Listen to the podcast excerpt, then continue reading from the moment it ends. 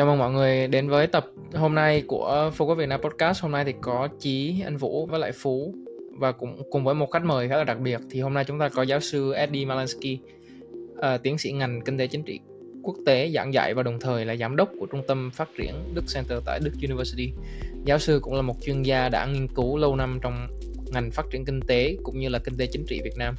Vào năm 2012 thì giáo sư được được phòng thương mại và công nghiệp Việt Nam trao tặng huy chương vì những đóng góp cho sự phát triển kinh tế trong vai trò là trưởng nhóm nghiên cứu dự án chỉ số năng lực cạnh tranh cấp tỉnh Việt Nam PCI do cơ quan viện trợ phát triển quốc tế Hoa Kỳ USAID tài trợ.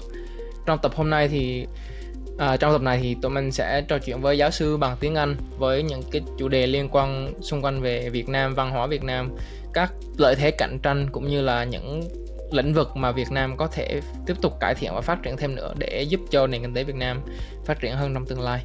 Thì sau đây là cuộc trò chuyện giữa Focus Việt Nam Podcast với giáo sư Malansky. Vietnam has this great, very talented workforce that's highly literate. Like, I think Vietnam's literacy rate is what, 97% right now? And that's been really good for early development. But businesses that are coming in now that are more interested in more technological production, higher value added production, higher quality workers that were able of doing those higher level tasks. That's sort of the dimensions that they're looking at is sector specific, infrastructure, human capital, and then the final one is the governance dimension of it. The growth model of China when they call themselves the factory of the world, right? China have been doing kind of similar activities and they do a lot of high tech manufacturing, they do a lot of and that's the engine for their growth. Vietnam is more dependent on foreign investment than China ever was. One thing that Vietnam has not done that China had already started to do was develop champions of its own domestic Vietnamese companies that were capable of exporting and competing. Vietnam is still very much a foreign investor driven economy, and Vietnamese policymakers are aware of that. But right now, Vietnam is heavily dependent on foreign exporters that way. You speak Vietnamese to Vietnamese people? Có. Học Vietnam 20 năm rồi mà. oh, wow. Yes, yeah. Tiếng Việt giỏi quá. Yeah, học lâu rồi. Học lùi lắm nhưng mà học lâu rồi. Và khi làm việc phải làm việc bằng tiếng Việt. Oh. well, well. Hello, everyone. Welcome to the latest episode of Forward Vietnam podcast. Today we have uh, three co-hosts, Vu, Chi, and Fu. And uh, we are on today with a very special guest, Dr. Eddy Malesky of uh, Duke University. So to start off, Dr. Malesky, uh, would you mind uh, introducing to the audience your background and your, what's your relationship with Vietnam? Oh, sure. Yeah, so I am professor of political economy at Duke University, and I'm also the director of the Duke Center for International Development. Yeah, I've been studying Vietnam for close to, let's see, it's 27 years now. I first arrived in Vietnam in 1997 as a Luce scholar um, and then became very interested. It was such an early time in Vietnam. It was a fantastic time to see the economic reforms there. Became interested in Vietnam and then continued to study it. I think what people know me most about in Vietnam is something called the Provincial Competitiveness Index. Is my gives me my 15 minutes of fame every year it's a ranking of the business environments of Vietnamese 63 provinces based on a survey, 10,000 businesses. And we study things like the transparency of the business environment, even questions about corruption and informal charges. I've been working on it with a great team at the Vietnamese Chamber of Commerce and Industry and and you know a lot of great context in Vietnam that helped me learn Thank you so much for the for the introduction. So let's get started with the first question that we are um, curious about when when we first know you. What was the moment of the projects or the task that sparked the light about researching into Vietnam and Southeast Asian market that interesting you and keep you along with this market? Yeah. So as I said, so when I first got to Vietnam in 1997, I was this thing called a Luce scholar. It was paid for by the Henry Luce Foundation, so Time founder of Time Warner magazine, and it sends people to work in Asia. And I was working at the National Economics University in Hanoi at the time. And just, you know, I was straight out of school. And at that time, there was a Swiss, a Swedish funded project that had created Hanoi's first business school. And what they were doing was training Vietnamese to do their MBAs abroad. And then they would come back to the US and teach in the program. But what was happening was all you had all these young MBAs that had studied in the US that spoke really great English. And instead of the idea was that they would teach at the school, but they became very attractive to a whole bunch of companies and they started to go work for Coca Cola or for other companies that were doing work in Vietnam. And so they brought out a consultant. And his plan at the time was to develop a consulting project that would allow those MBAs to earn money and still be able to stay at the school because the foreign companies were offering so much more than National Economics University. so I was working at National Economics University, and the consultant there asked me to teach statistics as part of a statistics for marketing class to state owned enterprises. And he paired me with a young economist from National Economics University, a guy named Nguyen Van Thang, who went on to become one of Vietnam's most famous economists and my really good friend. And Thang and I would basically travel all over the country to teach statistics to Vietnam Post and Telecom, Vinachem, so all these state-owned enterprises, you know, and the because all of these state-owned enterprises were trying to learn at that time how the market worked, how they can compete in the market sector. And it ended up having this huge influence on me because first of all, I got to see economic reform happening and these businesses trying to learn how the market worked, which was really interesting to me as I was interacting with the leaders of these companies.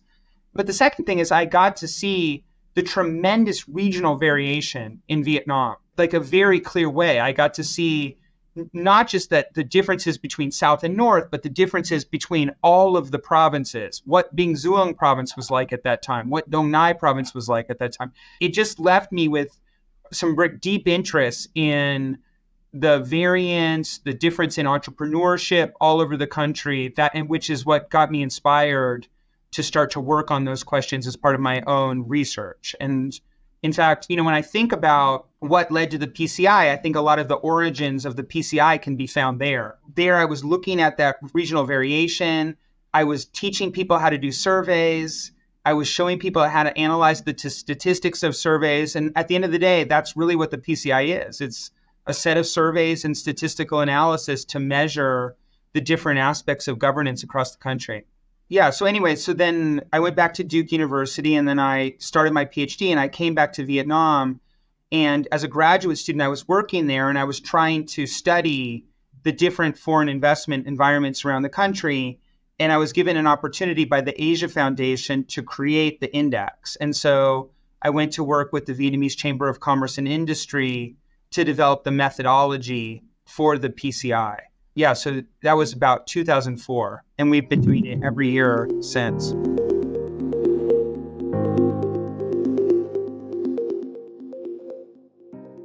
So for the listeners who didn't know much about, didn't have a background, economic background, and didn't know what PCI is, can you explain to us in in layman terms what PCI is? And then I know that you rank the provinces in Vietnam based on like scores. So then like what does it represent and does a high score mean they are like competitive or they have growth prospect or how do we interpret the comparison? Right. So the PCI is made up of 10 sub indices and those sub indices are entry costs. So how long does it take to register and start a business and how costly is that process? Land access, so property rights, how easy it is to secure a land title and how safe is that land title over time, right? Do you feel secure on the land you're investing in? Or are you worried that that land might be taken from you? The third one is regulatory costs. So, how often do you have to set, shut down your business for inspections? How much time do you spend complying with regulations? The fourth one is transparency, access to basic business information. Are you can you access the budget? Can you access land use plans? Can you access infrastructure plans as a way of figuring out is this a transparent place where you can project into the future? The fifth one is informal charges. So we look at corruption, how much firms are paying in terms of bribes, how costly those bribes are. The sixth one is the dynamism of provincial leaders. And then we also look at, in addition to that, we look at business services that provinces provide, labor fairs, business partner matchmaking. Then we look at the quality of labor and the training of labor, and then finally legal institutions. And so all of these, the better you do on them, the better the business environment is, the easier it is to be successful in your business.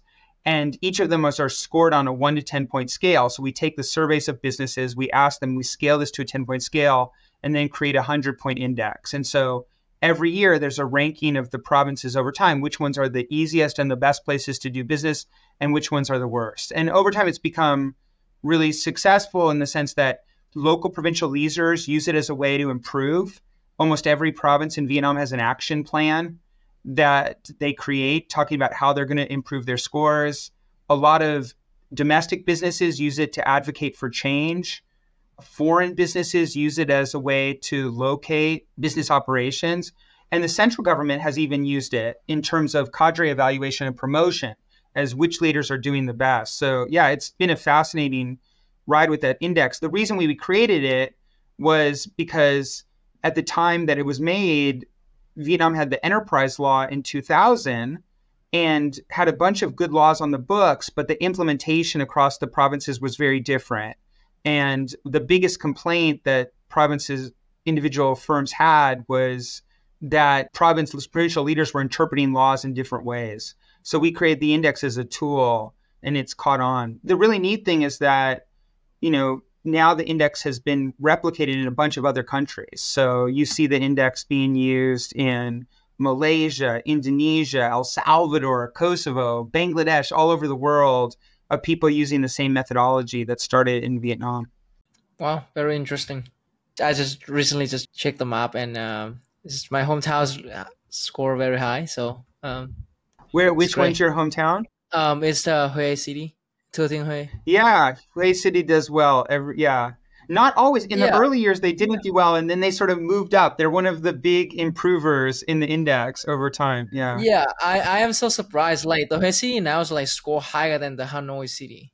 But th- so that was the whole point of the index, right? Because people were confusing having a large business sector with having good governance, right? But Hanoi has a whole bunch of advantages. It's a capital has more universities, has better infrastructure. So of course there's going to be it has a larger market.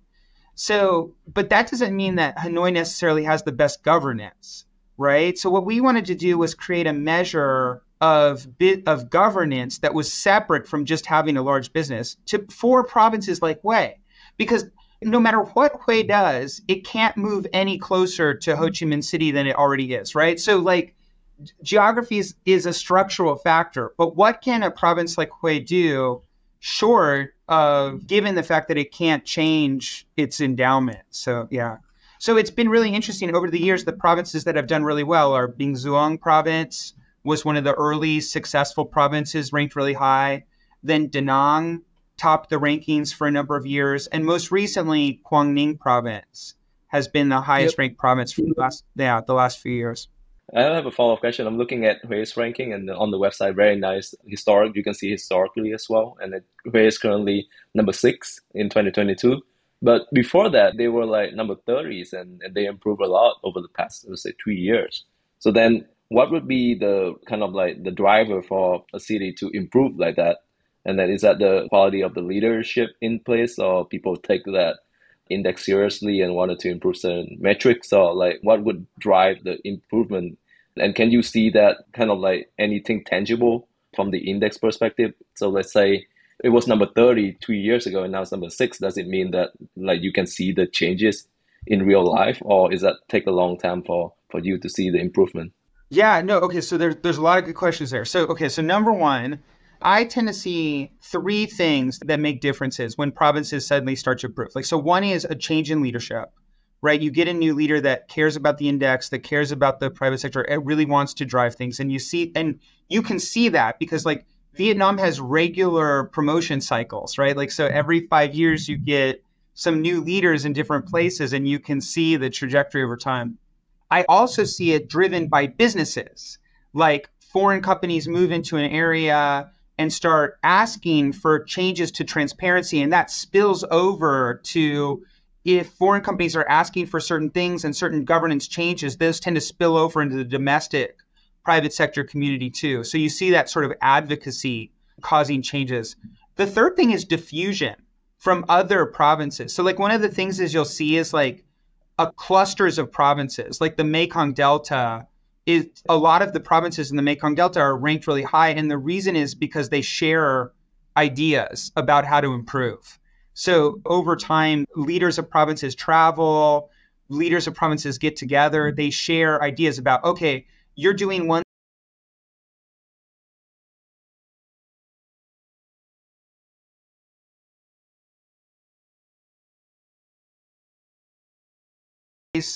land certificates, tax payments, business registration. I want to create a building like that too. So you start to see those ideas sort of diffuse, which leads to changes over time.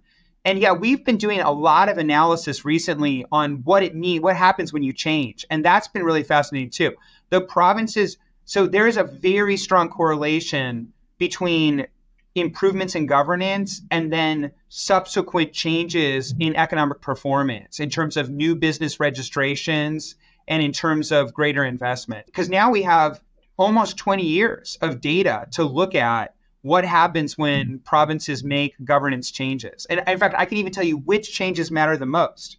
One, the biggest changes that have the biggest impact on performance are transparency, making documents available, making land maps available, making infrastructure available, because that allows businesses to know and make intelligent forecasting about their strategic plans. And so that has had a big change overall. More recently, we've seen as the anti corruption campaign has been going on, we've seen that provinces that have done the most to reduce corruption have also had big performances. So last year, the highest weighted index, we reweight the indexes based on their impact, and the highest weighted index was the informal charges index, sub index.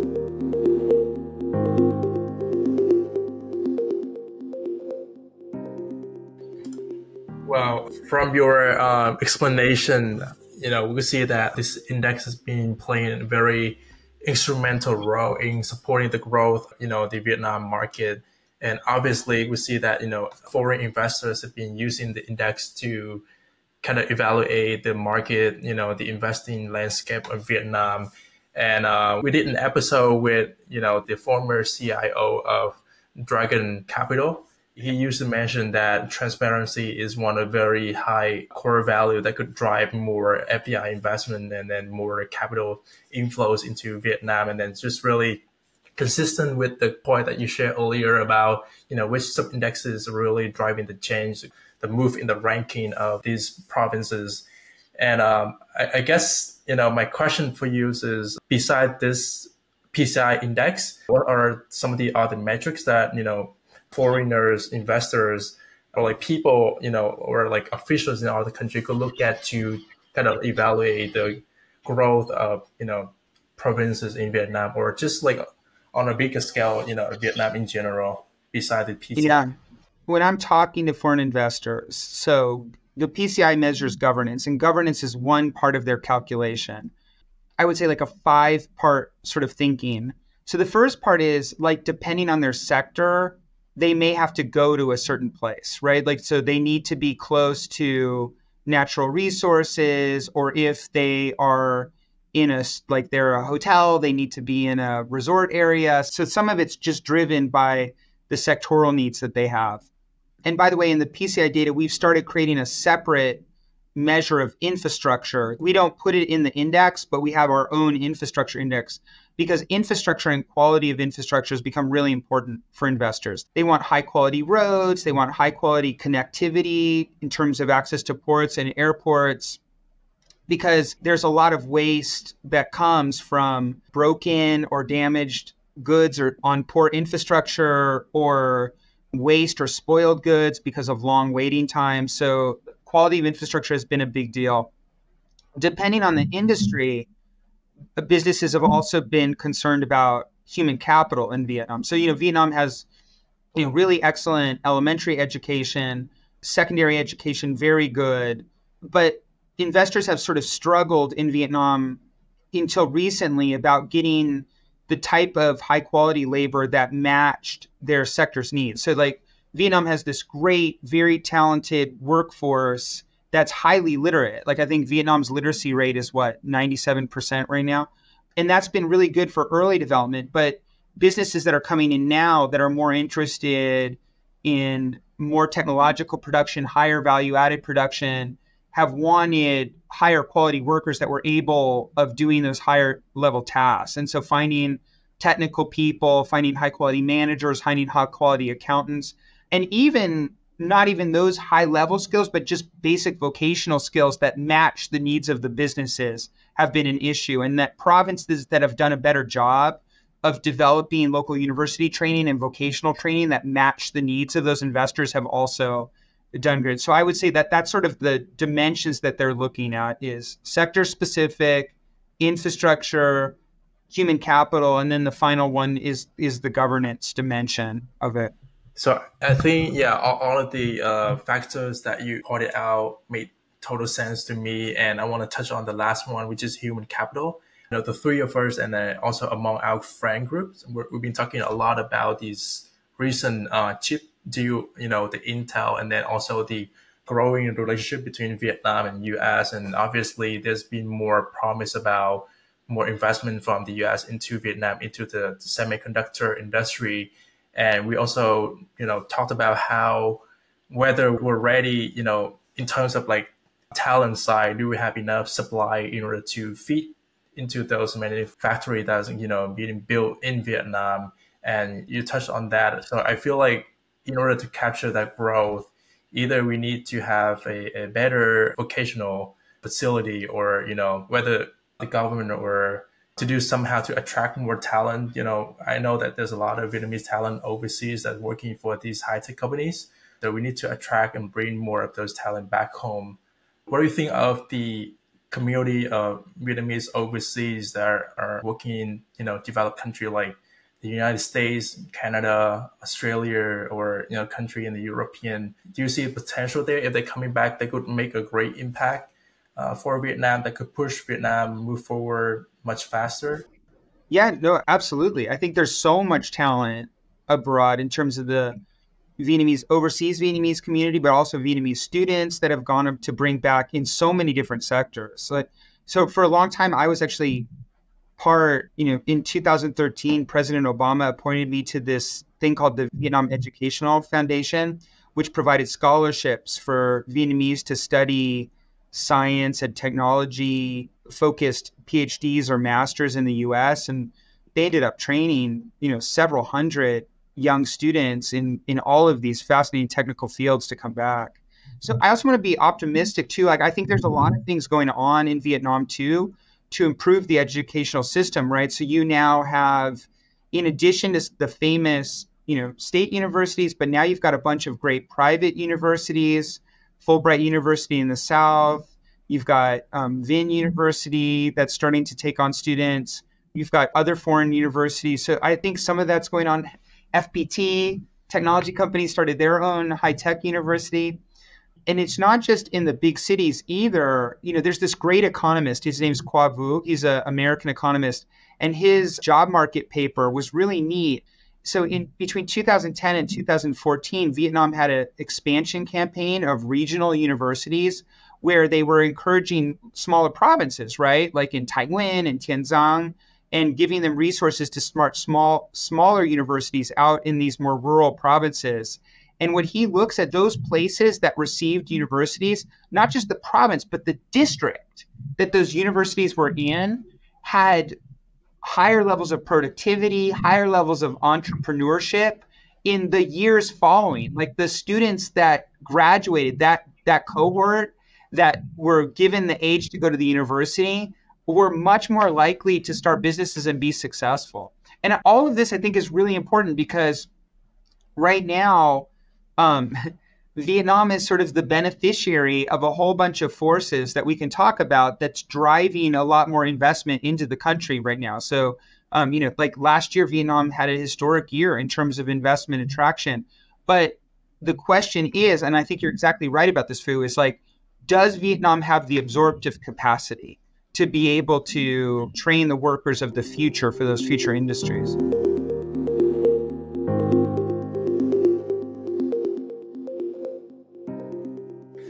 So you mentioned about there's a lot of force beside that. I'm really curious. After you said that, I'm really curious about those forces. Would you mind to talk a little bit more about the forces that are driving more foreign direct investment or FDI into Vietnam, and what sector that you thinking that is going to be benefit the most from those FDI and the intention? Yeah, for many years, companies that were investing in China had what was called a China plus one strategy. I always think of it kind of like an insurance contract, right? Like, so they had a lot of their supply chain, like a Korean conglomerate had a lot of their supply chain in China, but then a small amount in Vietnam.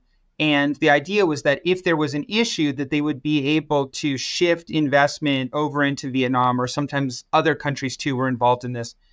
Since the Trump tariffs of 2018 placed higher tariffs on a whole range of products, what you've seen is a lot of investment in those tariff products entering Vietnam, right? On a massive scale, like almost doubled the amount of investment in some of the high tech industries that have moved into Vietnam. So, yeah, so I think that's one big thing.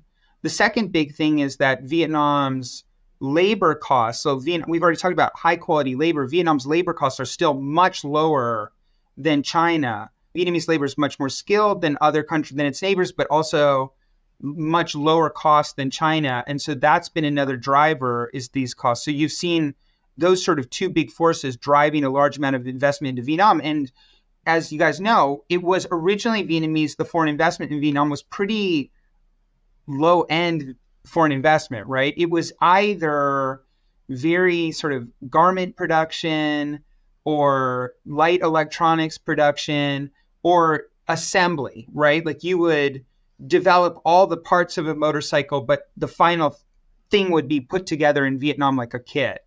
But what's happened over the past few years is Vietnam has become like a major destination for higher tech investment. So you've seen Vietnamese higher level electronics, computers, advanced chemicals have all been growth industries in Vietnam.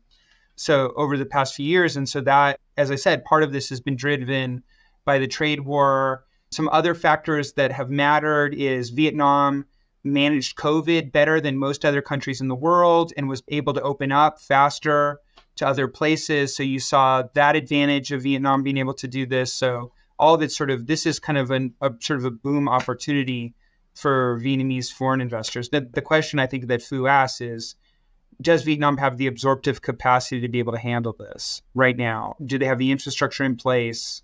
Do they have the training? Do they have enough people to be able to manage the tremendous flows that are coming in right now? So I think the same question those you just mentioned is also applied for semiconductor. So um, from from the Vietnam end, I, I believe semiconductor has been one of the top sector that the government has been cared about in the last few months. And then also the fact that Vietnam's, in case that the audience that they don't know, Vietnam actually have the second largest uh, reserve on Earth of rare earth element that supports the semiconductor and also the magnet industry. Just second, we have as much of China's had. It's also unlocked a huge potential of that industry in Vietnam. So I'm curious if you come across any research or any conversation with other expert about how Vietnam can benefit from the CHIPS Act and from um, the huge potential in terms of resource from the semiconductor growth yeah, when you ask that question, like, of course, you know that you know semiconductors were so important to the growth of Singapore and Taiwan, you know, in their early years. So definitely, semiconductors are, you know, an important. Policymakers are thinking about it. When Joe Biden visited Vietnam recently to sign the Comprehensive Strategic Partnership, so the advancement in the in their foreign policy, like uh, if you read the documents that came out of it from the U.S. side, you know, one of the big things was joint cooperation on the development of semiconductor industry, right? So the U.S. was thinking about connecting it's like we, you know, we connecting U.S. companies to Vietnam in this, and at that time, Intel, the big U.S. chips company, already has a major factory and has had one for many years in Saigon, decided that announced that it would expand its investment. There are definitely groups that are thinking about that right now. Interestingly, it turned out that Intel ended up delaying that investment.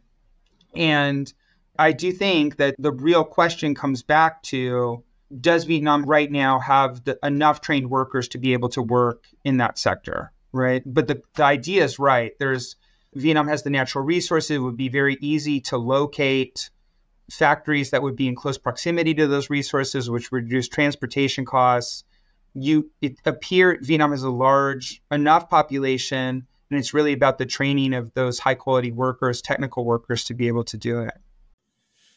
I totally agree with that. I think yeah, I think Vietnam have a lot of advantages, especially like the open relationship and also the tight relationship with the semiconductor fabrication country like Japan and Korea, South Korea, and also like Europe, we have you know like tax benefit and from the partnership program with those regions. So I think the Vietnam can be a great area for further development in that sector.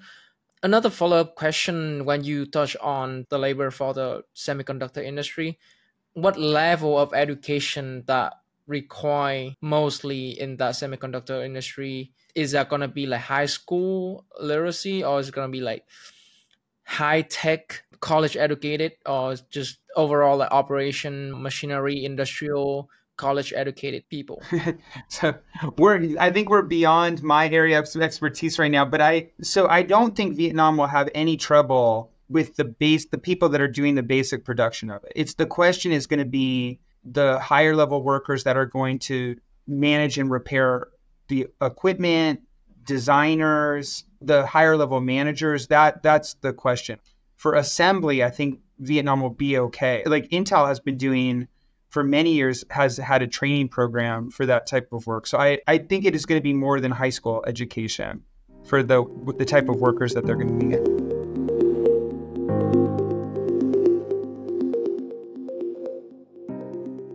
I think um, take a step back on uh, you mentioned uh, the comprehensive strategic partnership announcement between Vietnam and the US. Uh, obviously, that's a very big news for both Vietnam, the US, and have a lot of implications. So, it would be great if you can provide us with a high level uh, the view on like the potential implication on the relationship between Vietnam and United States, and also between the three of Vietnam, United States, and China. Whether that would have any implication on how China conducts relationship with the U.S. and Vietnam. Yeah, I mean, you know, the U.S. has this has been something that has been talked about for a long time. Actually, that it's interesting that for, for, a long time the U.S. wanted a strategic partnership. The move to a comprehensive strategic partnership was kind of like an extra notch, more than the U.S. been asking for, and it was to the level that you know only five other countries in the world had had right like including china so it, it basically let raised v- the U.S. to the diplomatic relationship of China or India.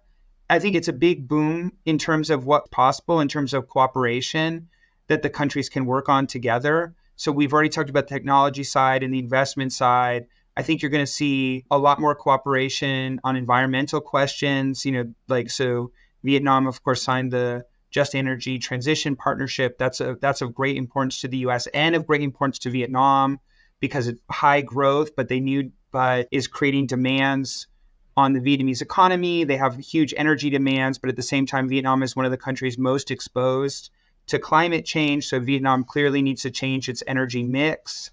So, you know, that is something that the countries can work on together. You're going to see more cultural and educational relationships between the two countries.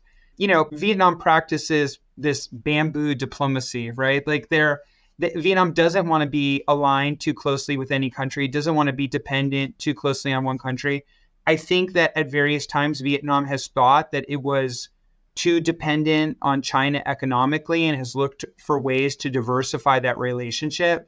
But I don't think, you know, some people have read this as this is Vietnam shifting to the US in some sort of like, you know, game. But it doesn't appear to me to be like that at all. That Vietnam improved its relationship with the US, but at the same time, Vietnam is also working on its relationship with China, right? Like, and it was, you know, Xi Jinping will be visiting Hanoi in a few years. They are in different ways. They already had a comprehensive strategic partnership, but are upgrading their relationship in different ways. I think Vietnam has sort of an overall multilateral strategy. The relationship between China and the US, I do think is complicated, right? It is it's clear that they have moved from you know kind of strategic like cooperative partners to more rivals and we have this sort of ongoing trade conflict the Trump administration put a bunch of tariffs, but the Biden administration did not remove those.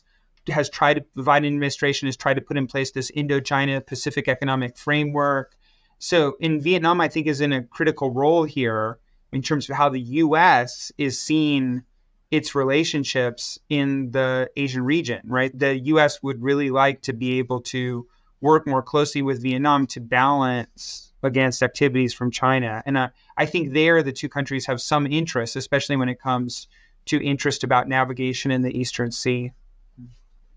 I'm still like very curious about uh, something you shared earlier. You know, back in the years that you, you first arrived to Vietnam, and you know, teaching statistics, right? Uh, you mentioned that you were really hands-on with like state-owned enterprises. You were teaching statistics. You know, you were teaching them how to think about the market, how to you know, basically doing business in a market driven uh, society, right? So I, I love to learn more about like, at the same time, it was also when uh, Vietnam kind of trying to establish its stock market, you know, the Ho Chi Minh City Stock Exchange, you know, went into operation in, in 2000. I think Hanoi was in 2005. So around the same time, the PCI uh, went into effective.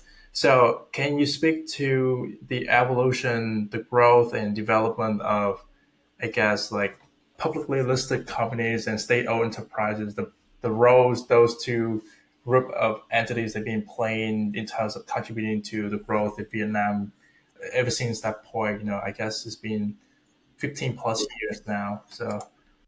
So, I mean, it's it's complicated, right? But the so in those early years when I was in Vietnam, there was a very small private sector.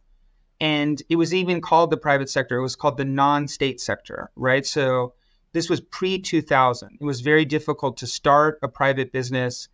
And the big beneficiaries at the time of the economic reforms had been the state owned enterprises, right? Because Vietnam had liberalized its economy in a number of ways. It's liberalized agriculture, liberalized prices, but the state-owned companies still existed, still had easier access to capital, still had easier access to land. At that time, Vietnam Vietnamese policymakers were still not, you know, they had come out of a communist ideology. They were still not entirely sure about the market, and there was kind of a lot of testing that was going on. And the decision that Vietnam made that was more like China than in Eastern Europe was to say, we'll allow the private sector to and foreign sector to enter, right? In already very early in Vietnam in 1987, you had a foreign investment law, but we're not going to necessarily right away privatize the state-owned enterprises. We're going to allow the state-owned enterprises to compete against the private sector, right? So they didn't have a big state-owned enterprise reform program. Later on, they would, right? And we'll, we'll talk about that in a second. The big important law for me, and I think the most important law, and when people think about the history of economic reform in Vietnam, I think they sometimes miss this. They talk about Doi Moi and they talk about foreign investment, but the, the big thing was called the enterprise law, and it came out in 2000. And the enterprise law essentially legalized private sector activity, right? It to some extent it came about because of negotiations with the US about the US bilateral trade agreement, but I think it was more domestically driven, driven by sort of a response to the Asian financial crisis. And what it did was it, it removed a whole bunch of regulations to streamline entry. And more important, it was about it was a philosophy. Right before in Vietnam, before 2000, if you wanted to do business, you had to get a certification and a license, and you had to be proved in a bunch of different industries. But the enterprise law basically said if you have a good idea, you can do it unless it's in these excluded areas. And all you have to do is register. So they moved from a certification system to a registration system. And the boom is um, tremendous, right? Like, so you have like 15,000 non state firms, formal non state firms before 2000. and then 200,000 five years after, right? And now you have almost 800,000 formally private registered enterprises. And that's the most dynamic sector. And when you think about in Vietnam, what is creating the room for labor? What who are hiring the workers? Who are the interesting businesses? It's that's really the the interesting is these small and medium sized enterprises that have boomed after the enterprise law.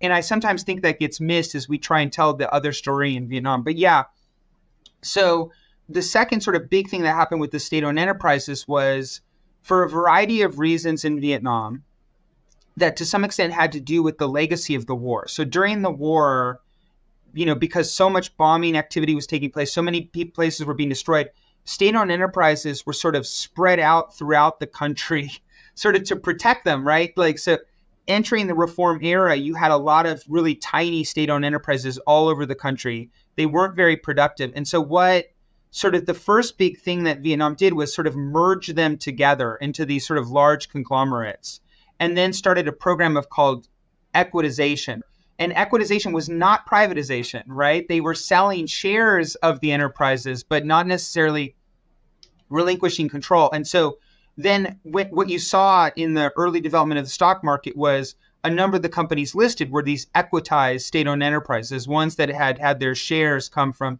the state to the private sector. So that, um, yeah, in the early days of the Vietnamese stock market in Saigon and Hanoi was it was cowboy land, right? The um, it was there, you know, they were still sort of figuring out the rules. It was very difficult. You had people front running their own, like brokers front running their own investors. You had all sorts of activities that were going on. But I think it's become a more professional, more formal system. You still have some of the listed state owned enterprises and state banks that are listed there, but now you have a number of very successful private companies that are also listed on the stock market too that investors can in- invest in. Uh, thank you for the answer. And uh, you did mention about uh, Vietnam's potential, and then a lot of factories potentially moving to Vietnam, potentially higher value activities on top of those activities that are lower value moving to Vietnam. And uh, I found it uh, strikingly similar to the, the growth model of China when they call themselves the, the factory of the world, right? So then China have been doing kind of similar activities, and they do a lot of high tech manufacturing. They do a lot of manufacturing activities, uh, and that's the engine for their growth. So then, could you uh, give us a comparison, compare contrast the difference between Vietnam and China's economic model, and whether there's a potential for Vietnam to achieve the same miraculous growth as China in the past? Yeah, I mean, look. So I think, like over the past 30 years, Vietnam's already the second fastest growing country in the world besides China. I mean, Vietnam already has its own miracle, right? Like, yeah, I, I mean, I think it's worth thinking about. Like, when I, in the early 90s, like when I first started thinking about Vietnam at that time, close to 90% of people live below the poverty level, right? And that number today is 8%, right? Some parts of the country are worse, but the idea that so many, like millions and millions of people have been lifted out of poverty in this. I, so I already think that Vietnam is to some extent a tremendous economic miracle already. So yeah, I think that the second is Vietnam is very different from other countries around the world in the sense that it is it is having this manufacturing export led growth right now. I think there's a few things. Vietnam is more dependent on foreign investment than China ever was, right? Right now, foreign investors are responsible for close to 70% of Vietnamese manufacturing exports. Samsung alone is a big chunk of that, right? So, one thing that Vietnam has not done that China had already started to do was develop champions of its own domestic Vietnamese companies that were capable of exporting and competing. Vietnam is still very much a foreign investor driven economy. And Vietnamese policymakers are aware of that. They've tried to figure out how to connect domestic companies to international supply chains. They've tried to figure out how to structure incentives that would develop large manufacturing. But right now, Vietnam is heavily dependent on foreign exporters that way. Yeah, but I do think that the one thing that's definitely true is Vietnam is moving up the value chain in terms of what's produced in Vietnam, in terms of the quality of goods, in terms of um, the margins that Vietnam was able to get out of it. Vietnam has not though, gotten close to China level of productivity. And that I think that matters. So even though Vietnam's labor costs are much lower, Chinese productivity is much higher. Part of that and of course, Vietnam is about the size of a medium-sized Chinese province. Like the entire country of Vietnam, like China's still huge, right? So Vietnam will never be able to have the scale that China will be able to have. When I think about Vietnam's success, like I think Vietnam is going to have will be much more like Taiwan or a Korea, right, than a China in terms of where it's going to go. And it's much smaller, but it seems to me that Vietnam has also emulated the Singaporean model of economic growth. I think you made a great point about developing local champion. We saw Chinese companies starting uh, making waves in the BYD in the EV industry, for example, currently dominating the EU market. So I saw Vietnam already started to like at least they start trying to do that with uh, an example of um, VinFast going public in the US and uh, trying to do a factory in the US and all that. But my question is more high level on What's your view on Vietnam trying to develop those champions? Like, what are the bottlenecks, and whether Vietnamese companies can compete globally or can have a global recognizable names on the map? Because currently we don't have any, right? So, what's what's your view on that, and how can we improve our local companies to become champions? Yeah, a few that I can think of, right? Like that have successfully. So Viettel obviously has done well in other countries selling to telecommunications abroad. Becamex, the Binh Duong company, has gotten involved in international investments and has done okay. And then Vingroup. So we know VinFast. They've been involved in some other activities as well. There's some issues here, I think, that so one is I think big questions for Vietnamese little why is the Vietnamese market dominated by these big conglomerates that private conglomerates that do really well in real estate and then move into restaurants and then move into motorcycle production. Why are they investing in so many different industries and not developing their core competency and trying to get better and better at a smaller set of industries so that they can compete abroad? What is it about the Vietnamese incentive structure that allows the successful entrepreneurs decide to spread out sort of across a number of different, very different spaces. The second thing is, what is it about the Vietnamese system that keeps companies from developing scale, right? Like, even some of the really successful manufacturers in Vietnam have really been restrained in terms of their scale. What is it about that? What is it about the governance structure? What is it about the legal system? To some extent, I have always thought it has something to do with the legal system that, you know, Vietnamese courts not a lot of investors, for whatever reason, feel comfortable with Vietnamese courts. They get worried a bit if they have a case that goes to a Vietnamese court that they might not be treated fairly. And so, one of the things that keeps their scale relatively small is they do business with a smaller set of partners for whom they have some sort of social relationship or who they trust. Yeah, so you have these very large companies in Vietnam, but not able to build scale. And it's and one of the really fascinating things for me is that they don't decide to invest in a core competency. They decide to invest across a range of different activities. And then even the businesses like where you have large manufacturing business that are they tend to stay a relatively small scale and i think there a key issue has to do with the vietnamese legal system that investors don't trust courts don't like their cases to go to courts do everything they can to avoid courts, and as a result, end up doing business with a smaller circle of groups, which you know they don't ha- they don't trust enough people, and that tends to keep their scale relatively small. And then the final thing I'll say is I think some investors, whether they're right or wrong, think that it's not a good idea to be big in Vietnam. That being big in Vietnam draws attention to you.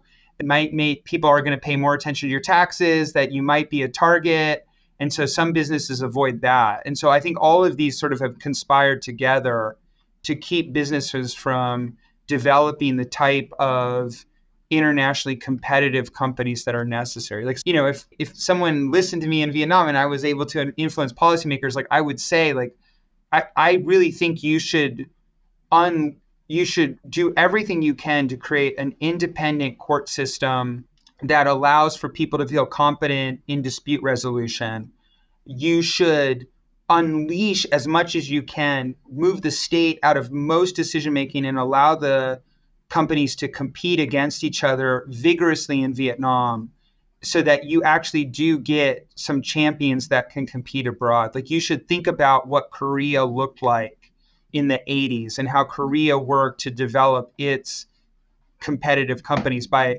first creating a very competitive market within Korea and then unleashing those companies in the world.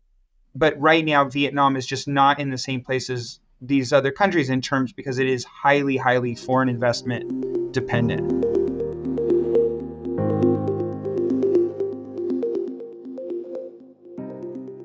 I love it. When we lost you uh, on the signal, then we, I, I talked to Vu and, and Phu that you know about Vietnam a lot better than we do as Vietnamese. So I'm love your sharing so far. Oh, I don't um, know about that. no, you do. Yeah. You are compared to three of us. I think you know about Vietnam a lot better than we do. So we appreciate your sharing, and there's a lot of good point there.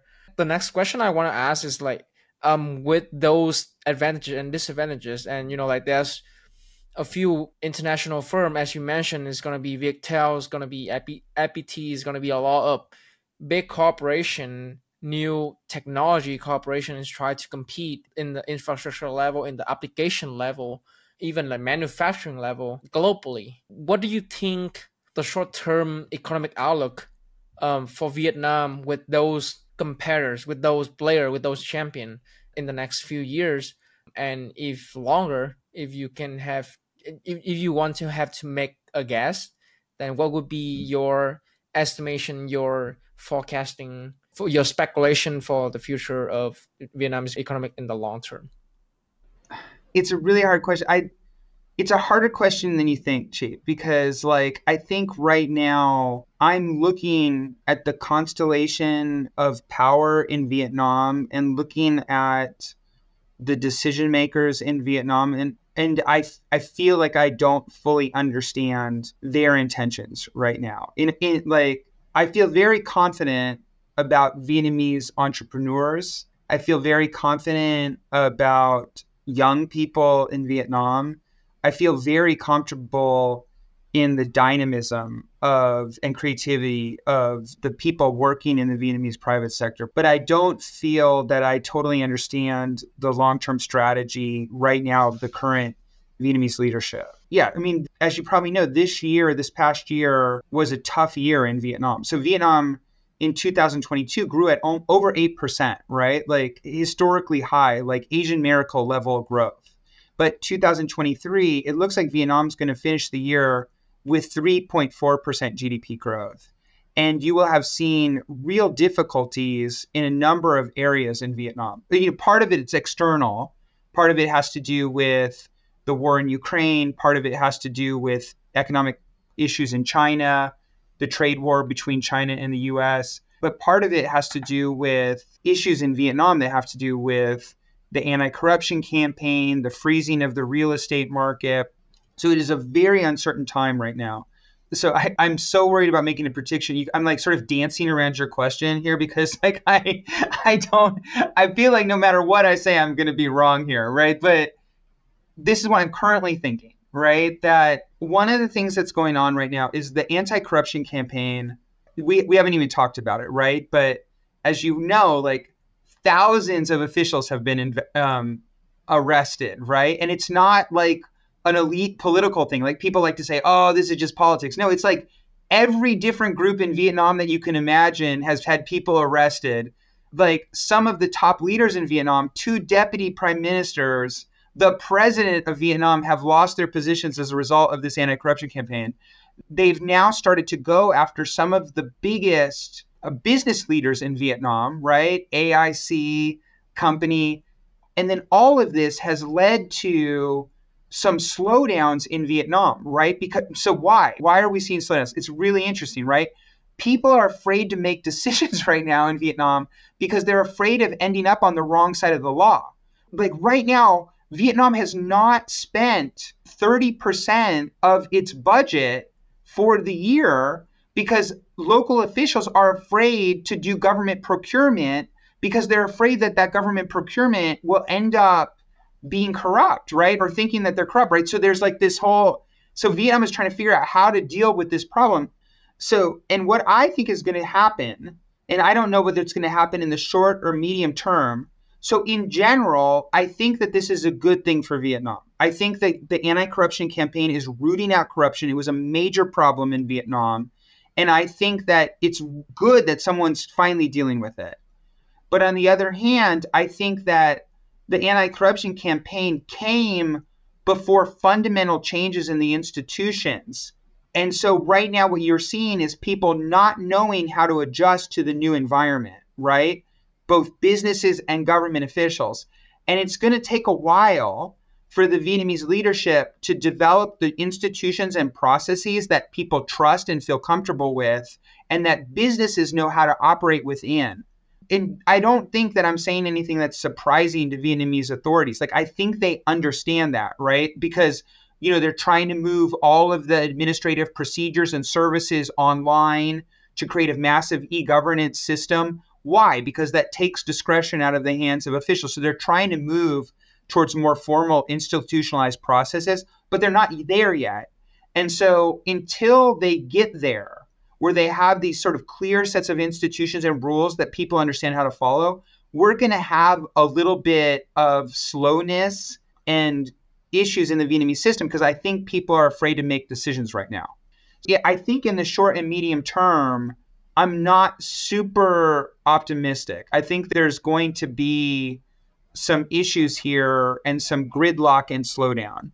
I am very optimistic about the long term because I think once you move towards e-governance once you have put in place these foundations eh, businesses are going to understand how to operate within the system and we will get more rapid economic growth the question that you ask is it sounds so simple right like ask an expert in vietnam to make a prediction about next year and like i totally can't right it is really hard and i think any person following vietnam that's being honest right now would answer the same way, right? That, that this is just a, a time of real uncertainty.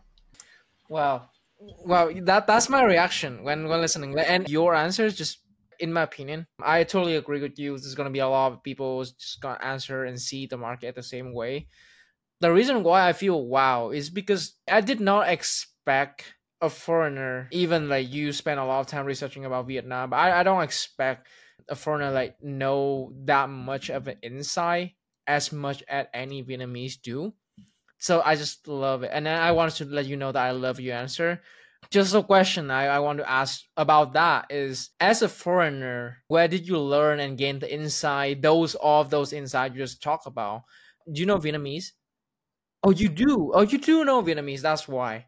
Um, that that's right. that, that's explain it. Um, yeah, I love I, it. I, I mean, I love it. Yeah, you know, I've been working in Vietnam for a long time. I work very closely with, you know, important decision makers, and I work very closely with businesses. I, I, I am a foreigner, but but I just feel like I see the problems in a very real way because I'm you know on the ground trying to measure the problems and then trying to figure out how to solve them you know so and i feel like I've had a front row seat to a lot of the big policy decisions that Vietnam has had to make over the years. So I'm not I'm not going to say that I have the same level of expertise as a Vietnamese person, but I do feel like, you know, I've been very grateful that a lot of Vietnamese people have trusted me, turned to me for advice, and given me opportunity to see them struggle with these decisions. Yeah.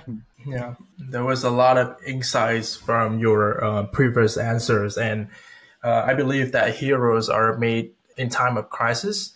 And I think that I personally think that this is a perfect time for Vietnam to do is detoxing or a cleansing of, you know, in terms of like political or like anti-corruption, all of that initiatives. Because I think right now as a world is like slowing down in terms of economic growing, there's not a lot of investment going on right now. So if Vietnam taking its time to do all of that cleansing and preparing itself for a more long-term sustainable growing, like you said, right?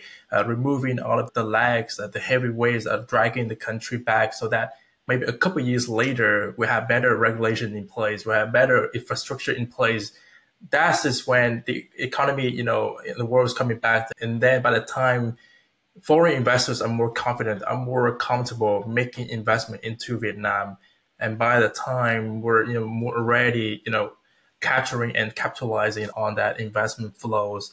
I guess my question for you is as we're transition back a little bit to, to your contribution to Vietnam, I learned that you were awarded a state medal for your contribution, right? You know, your I guess one of your high profile contribution is the PCI index. Could you speak more to some of your other work, some of the other contributions that people might not have known, but you're also very proud as well that, you know, could have, you know, behind the scenes contributed to the, con- the growth of our country. I mean, I'm so I'm a researcher, right? So like all my accomplishments are research accomplishments. The other thing that I helped create was Vietnam's biggest public opinion survey with the UNDP. So that surveys citizens, right? The PCI surveys businesses, but it surveys citizens. It's called the the PAPI survey, and it surveys this year 19,000 citizens, including migrants, right? Internal migrants, about their views about the government, about satisfaction with services. And so I'm very proud of that. I've done a lot of work with the Vietnamese National Assembly you know, on responsiveness of delegates, how delegates acquire information, whether delegates are paying attention to what their citizens say. And I found that like that work has been really exciting. My big project that my I Save the World project, my post tenure project, you probably see this all the time. You got do you guys come back to Vietnam a lot? So you see that like a lot of companies don't follow basic safety regulations, right? Like have you ever been like so like you see like you walk down the street you see like the electric wires right that are sort of loose right you see a construction site and you see that there's not the basic safety construction safety or just think about how many fires have happened in Vietnam just recently like karaoke places right? Okay so I had like for a long time wondered like how do you get and it's not it's not the big foreign companies or the big state companies that are not following. They're following because everybody's watching them. It's the hundreds of thousands of formal companies or the millions of informal companies that are that are never investigated never inspected and don't think they ever will. And so they don't bother to follow these safety regulations. And so i wonder well how do you how do you protect vietnamese like how do you like so if you remember a few years ago there was a big factory collapse in Bangladesh that killed over 400 people and I really worried that something like that might happen in Vietnam. And so I worked with the Ministry of Labor and some co-authors to try a bunch of techniques to see how could we get companies to comply with safety regulations even without knowing that that without inspections. And one of the things that we did was we gave those companies a chance to participate in the drafting of the regulations. So we did a randomized experiment. So some companies got to participate in drafting a new chemical safety regulation and others did not. And then we followed them a year later after the regulation came out and found that the companies that had helped draft the regulation were much more likely to be in compliance even though they were never inspected, they were more likely. And the we're talking about like real safety violations, like not putting reactive chemicals together in the same storage unit or not having chemicals close to open flames from welding equipment.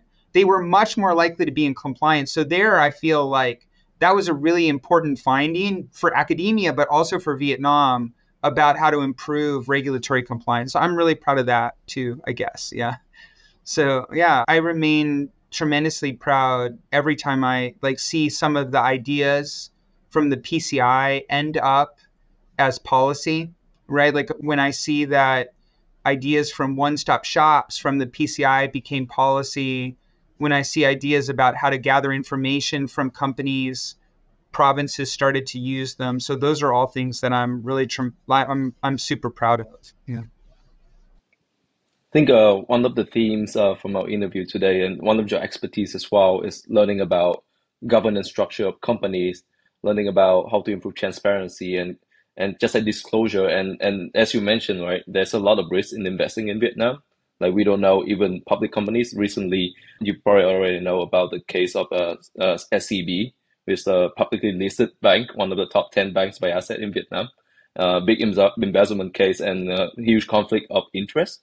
It's a bank that is uh, regulated in Vietnam uh, and also publicly listed, and they disclose the asset and financial to investors, and still have those crazy issues related to embezzlement and conflict of interest, right? So then uh, my question is, what's your thoughts on that, and, and how do we improve? And uh, first, like, what's the impact on the potential? Uh, sort of implication of that? And second, how can we improve that? Because it's an issue with a publicly listed company in a regulated industry, and there's still a big issue. So then, how do investors even get comfortable with investing in this environment? How can companies kind of like take the next step of being more transparent and improve the disclosures to get people comfortable in investing? This case is insanity. This case is it's going to be end up being what 12.5 billion dollars that was embezzled from Saigon Commercial Bank. This is going to be maybe the largest corruption scandal in the history of the world, right? Like larger than 1MDB in Malaysia, right? It is it's larger than the right? FTX club. Yeah. Yeah, I mean it is it's crazy. And the fact that so this is tycoon Truong My Lan like somehow ma- controlled 90% of the shares of Saigon Commercial Bank and essentially used this as their own ATM used the depositors' money as their own ATM, taking out that money to do loans of her own all over, you know, not just in Vietnam, but in other countries, including Hong Kong.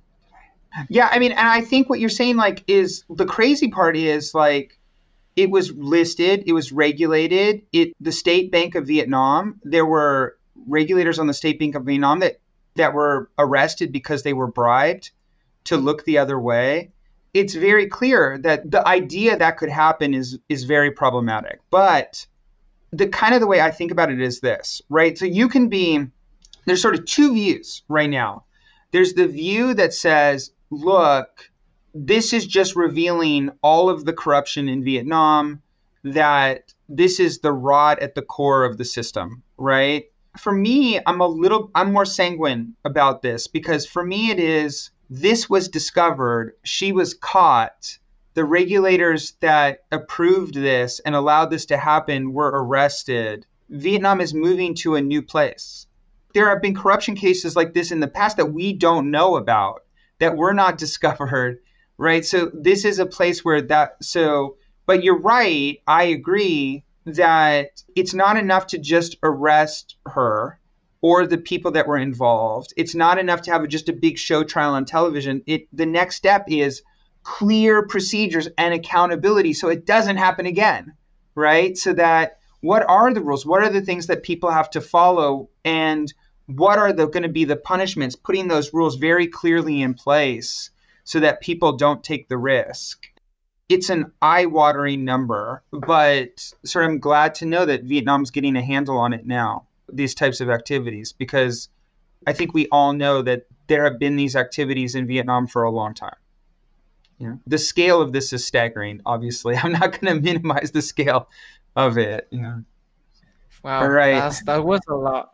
That was a lot of real talk. We really appreciate that, and then we also have the same reaction, and and we love your sharing about your views and what you think about the issue. And I also hope that the issue is going to be resolved. There's going to be more you know clear regulation and also more strict rules to protect the depository, protect the customer, protect people that from losing a lot of money.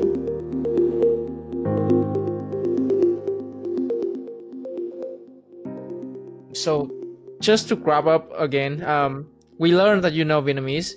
We learned that you research a lot about Vietnam. So we just want to ask, like, what's your favorite dish in Vietnam? Yeah. So my favorite dish in Vietnam is a dish called mi quang. So have you ever had oh. it? It's from yeah, yeah, Da Nang, yeah, yeah. That's my yeah. My my wife pronounces it mi wang, but yeah. So as you know, it's not like a soupy noodle dish like pho. It's kind of it just has a little bit of liquid, but it has pork and these beautiful tasty noodles and this incredible sauce that goes with it. It is so delicious. And it used to be that you could only get it in Da Nang and Quang Nam, but now now there's a bunch of chains that you can actually get. There's a couple of places to get in Hanoi, and a few more to get it in Saigon. It's kind of spreading. Vietnamese are learning how delicious this dish is. So yeah, I'm a huge fan. So that that dish I'll go out of my way for anytime. Actually, I have a funny story about the dish. My wife is from Da Nang, and she's very proud that she makes really, really good mi quang. And one time, I was at a restaurant, a different restaurant that I didn't know that she knew the family of, and I ordered mi quang, and then I came home, and she was really mad at me, and I didn't know why. And it turned out that she was mad that I had ordered mi quang at a restaurant. I'd not eaten her mi quang, so so she was jealous favorite restaurant in uh, the state that sell mi quang because I've been looking for one, but I, I haven't had any luck. You know, they they've been all like okay, not like uh, like an amazing one. No, I have not found a good place, like a good restaurant to get it at in the U.S.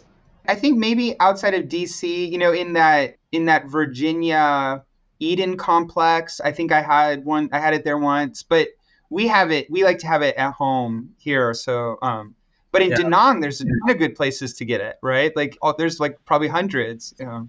My favorite places in Da Nang is number two Haiphong Street. That's the place to go. So if you're ever in Da Nang, go to number two Haiphong Street. They have the best mi quang in the country. I will. I am will be there next month, so I will definitely gonna try it out. Okay, give it a shot. Yeah, and then you can report back on how it is. But you got to go there early in the morning. Like, don't go there at like noon. It doesn't taste good then. You have to get it for breakfast in the morning when it's nice and hot. Yeah. Wow, you know, you know about the place that well. so I really want to ask you this question. So if um, if an Americans ask you for an advice before they visit Vietnam, maybe like your friends or maybe your parents or, or your some of your colleagues they ask for advice before they go to Vietnam, what would uh-huh. it be? Uh-huh. What were you gonna tell them? Like prepare before they go. Oh, I mean, what I like to do is advise people to go to the place. Like you know, everybody likes to go to Vietnam, and they do this kind of trail of Saigon, Da Nang, Hoi An, Hue, Hanoi, Halong Bay, right? Like, and I I try to advise people to go to places that are kind of off the beaten path where you can get a sort of taste of Vietnam the way it used to be, right? Like so like I like to tell people to go to Quy Nhon in Binh Dinh province to go see like the beautiful rocky coastline and to have like the seafood. I like to tell people in the north to go to Pu Luong to go see the old rice fields and get like a to live in a little house near the rice field so you can see people farming in the morning. Like I, I like to sort of get people to the out of the way places so they can see the Vietnam that I used to know when I first got there in 1997. Yeah, the I guess the second thing is I don't know, this is a little bit of a risky thing, but I I tend to tell people that Vietnamese people are very friendly, very nice, very interested in what I feel like it's a very welcoming country and you get a lot of invitations. And I think sometimes people can be frightened sometimes by those invitations that people have to come over to dinner, to go have tea. And I, my advice has been, and I say this, it's a little risky, is to say, say yes. say, like, to say, yeah, if someone asks you to come over to dinner, say yes, right? If someone asks you to go get sing to with them, like, say yes, because I think, like, it every time I've done that, it's been a very positive experience for me. Like, I've always felt like I've learned something new, met somebody interesting, learned about Vietnam in a different way I hadn't before. And so th- I think that's my sort of general, yeah, sort of way I live my life when I'm living there. You speak Vietnamese to Vietnamese people? Oh, how Vietnam 20 năm rồi mà. oh, wow. Yes, Thì yeah. nói tiếng Việt giỏi quá. Rồi, yeah, học lâu rồi. Học lùi lắm nhưng mà học lâu rồi. Yeah. Và khi làm việc, phải làm việc bằng tiếng Việt. Oh, well. Wow. Yeah, I don't know. you, but you know, there's lots of foreigners that speak Vietnamese better than me. so like, yeah. So yeah. Well, I mean, I mean, like your your Vietnamese is good enough to get all the inside of anyone. Yeah. Like, I don't think most of Vietnamese gonna know um, about Vietnam more than you, the average more than you do. So I think you you is amazing. I don't know about that, but like I do. But I, you have to remember, I was today. Today I was tonight. I was having dinner with a bunch of young Vietnamese students, right? And it occurred to me I have been in Vietnam longer than they have, right? Like I came to Vietnam in 1997. Like many of them were born post 2000, right? So like yeah, so I have a long history with the country and I'm fascinated by it and really do love it. Well, I've lived in many different places in the US, but I lived in Hanoi for a long time. Um, wow. wow.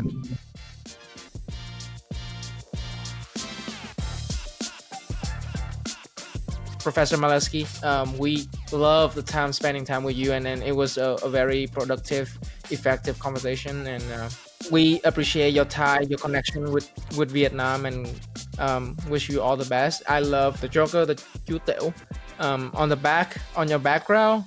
Yes, I noticed about that. I, I love I love your connection with uh, to Vietnam, and uh, wish you all the best. Um, let us know if we can have anything. I know for sure the audience will appreciate your sharing. Um, so thank you so much again. And well, my pleasure. Yeah, yeah, great. Um, thanks for including me. I can't wait to hear it. And th- thank you guys for taking. T- I know how busy you guys are with you have your real job. So thank you for taking time out to do this. I think it's a really important service. So yeah, let me know how I can be helpful to you going forward too. Um, the work that you have done to for Vietnam to Vietnam and your connection with the country. So thank you so much for being with us, and hopefully we can see you again soon. Yeah, I hope so too. All right. Well, good night. Sleep tight, guys. Thank you. Thank you so much. Bye bye. Bye bye.